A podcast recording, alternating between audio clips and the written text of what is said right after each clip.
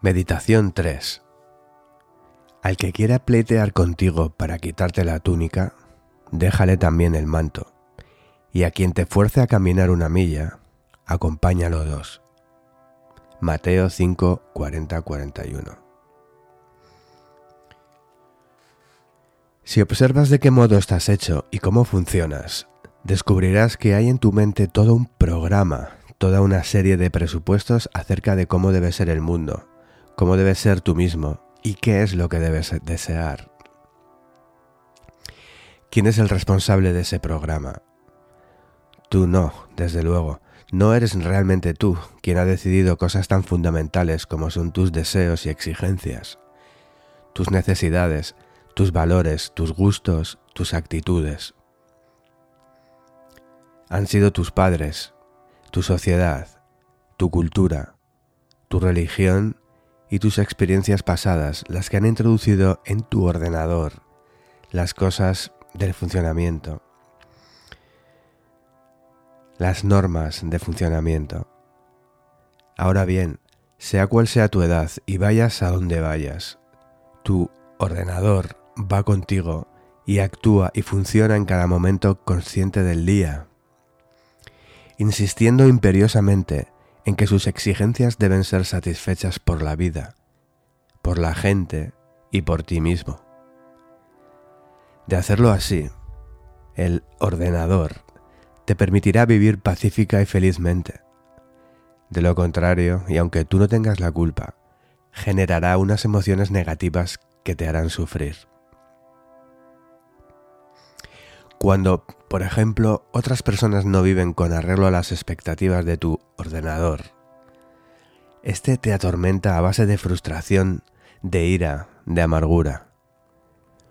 O cuando, por ejemplo, las cosas escapan a tu control o el futuro es incierto, tu ordenador insiste en que experimentes ansiedad, tensión, preocupación entonces empleas un montón de energías en hacer frente a esas emociones negativas. Y generalmente te las apañas para gastar aún más energías en intentar cambiar el mundo que te rodea, al objeto de satisfacer las exigencias de tu ordenador. Con lo cual obtienes una cierta dosis de una paz bastante precaria, porque en cualquier momento la menor nimiedad, un tren que se retrasa, una grabadora que no funciona, una carta que no llega. No es conforme con el programa de tu ordenador. Y éste se empeñará en que vuelvas a preocuparte de nuevo.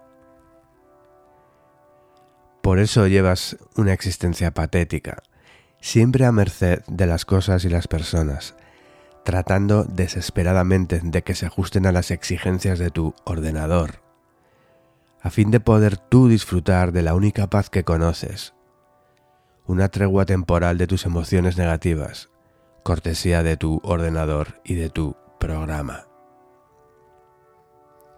¿Tiene esto solución? Por supuesto que sí.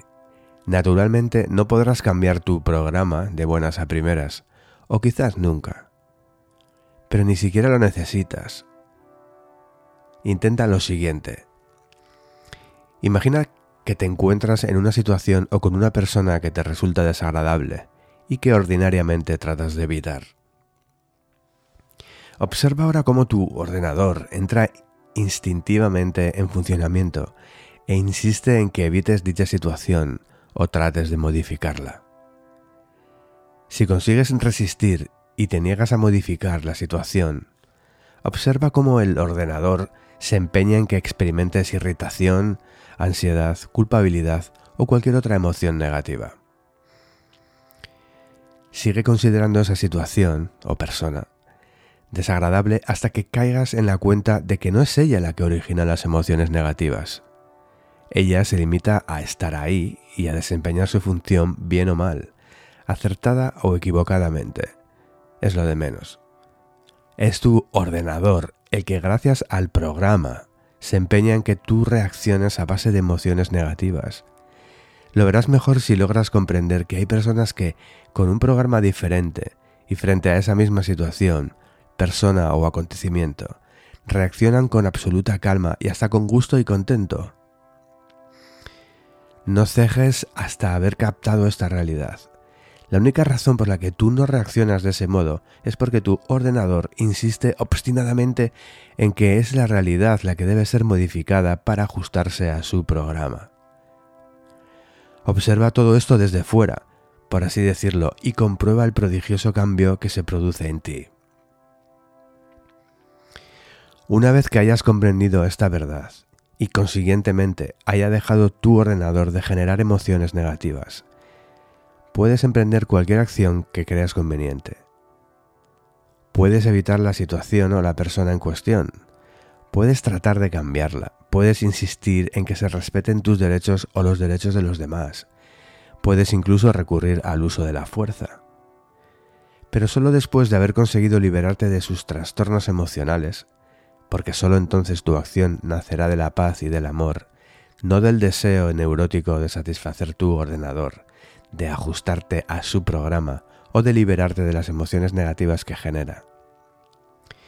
Y sólo entonces comprenderás cuán profunda es la sabiduría de estas palabras.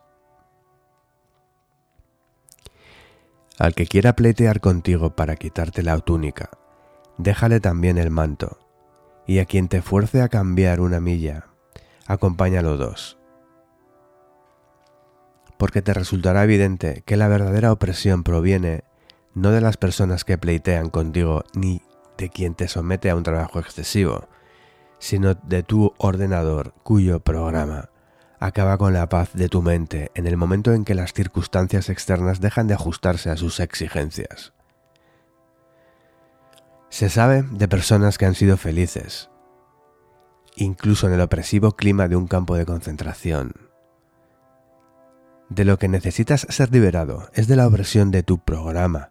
Solo así podrás experimentar la libertad interior que está en el origen de toda revolución social. Porque esa intensísima emoción, esa pasión que brota de tu corazón a la vista de los males sociales y te impulsa a la acción, tendrá su origen en la realidad, no en tu programa ni en tu ego.